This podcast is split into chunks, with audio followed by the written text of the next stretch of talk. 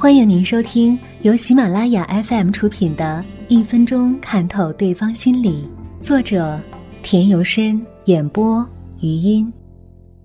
听其声，辨其人。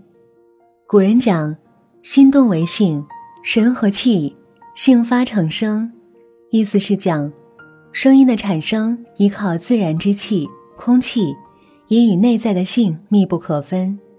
声音。又与说话者当下的心理活动密切相关，大小、轻重、缓急、长短、清浊都有变化，这与人的特性也是息息相关的，这就是闻声辨人的基础。郑子产一次外出巡查，突然听到山那边传来妇女的悲痛哭声，随从们面试郑子产，等候他的命令，准备救助，不料。郑子产却命令他们立刻拘捕那名女子。随从不敢多言，遵令而行，逮捕了那位女子。当时她正在丈夫新坟前面哀哭亡夫。人生有三大悲：少年丧父，中年丧夫，老年丧子。可见该女子的可怜。以郑子产的英明，不会对此妇动粗。其中缘由是因为。郑子产的闻声辨人之术也。郑子产解释说，那妇人的哭声没有哀痛之情，反蓄恐惧之意，故疑其中有诈。审问的结果果然是妇女与人通奸，谋害亲夫之故。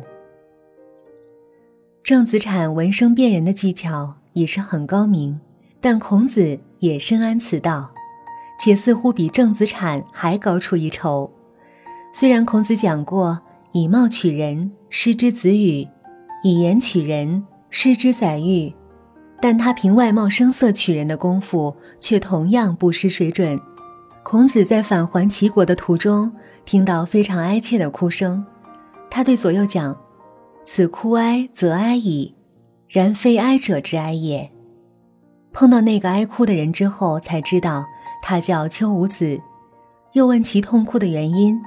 丘吾子说：“我少年时喜欢学习，周游天下，竟不能为父母双亲送终，这是一大过失。我为齐国臣子多年，齐君骄横奢侈，失天下人心，我多次劝谏不能成功，这是第二大过失。我生平交友无数，深情厚谊，不料后来都绝交了，这是第三大过失。我为人子不孝。”为人臣不忠，为人友不成，还有何言立在世上？说完便投水而死。秋无子的三会痛哭，是今天社会中再难重现的股市高峰。而孔子能听音辨人心事，亦非常人之资赋也，所以流传后世。由声音来辨别一个人的心事，还可由声音判断一个人的心胸、职业、志向等情况。心胸宽广、志向远大的人，声音有平扭往远之志，而且声轻气壮，有雄浑沉重之势。身短声雄的人，自然不可小视。从身材来看，身高的由于丹田距声带共鸣腔远，气息冲击的距离加长，力量弱化，因此声音显得细弱、震荡轻。身矮的往往生气十足，因为距离短。气息冲击力大，声带与共鸣腔易于打开，但受过发声练习的人又当别论。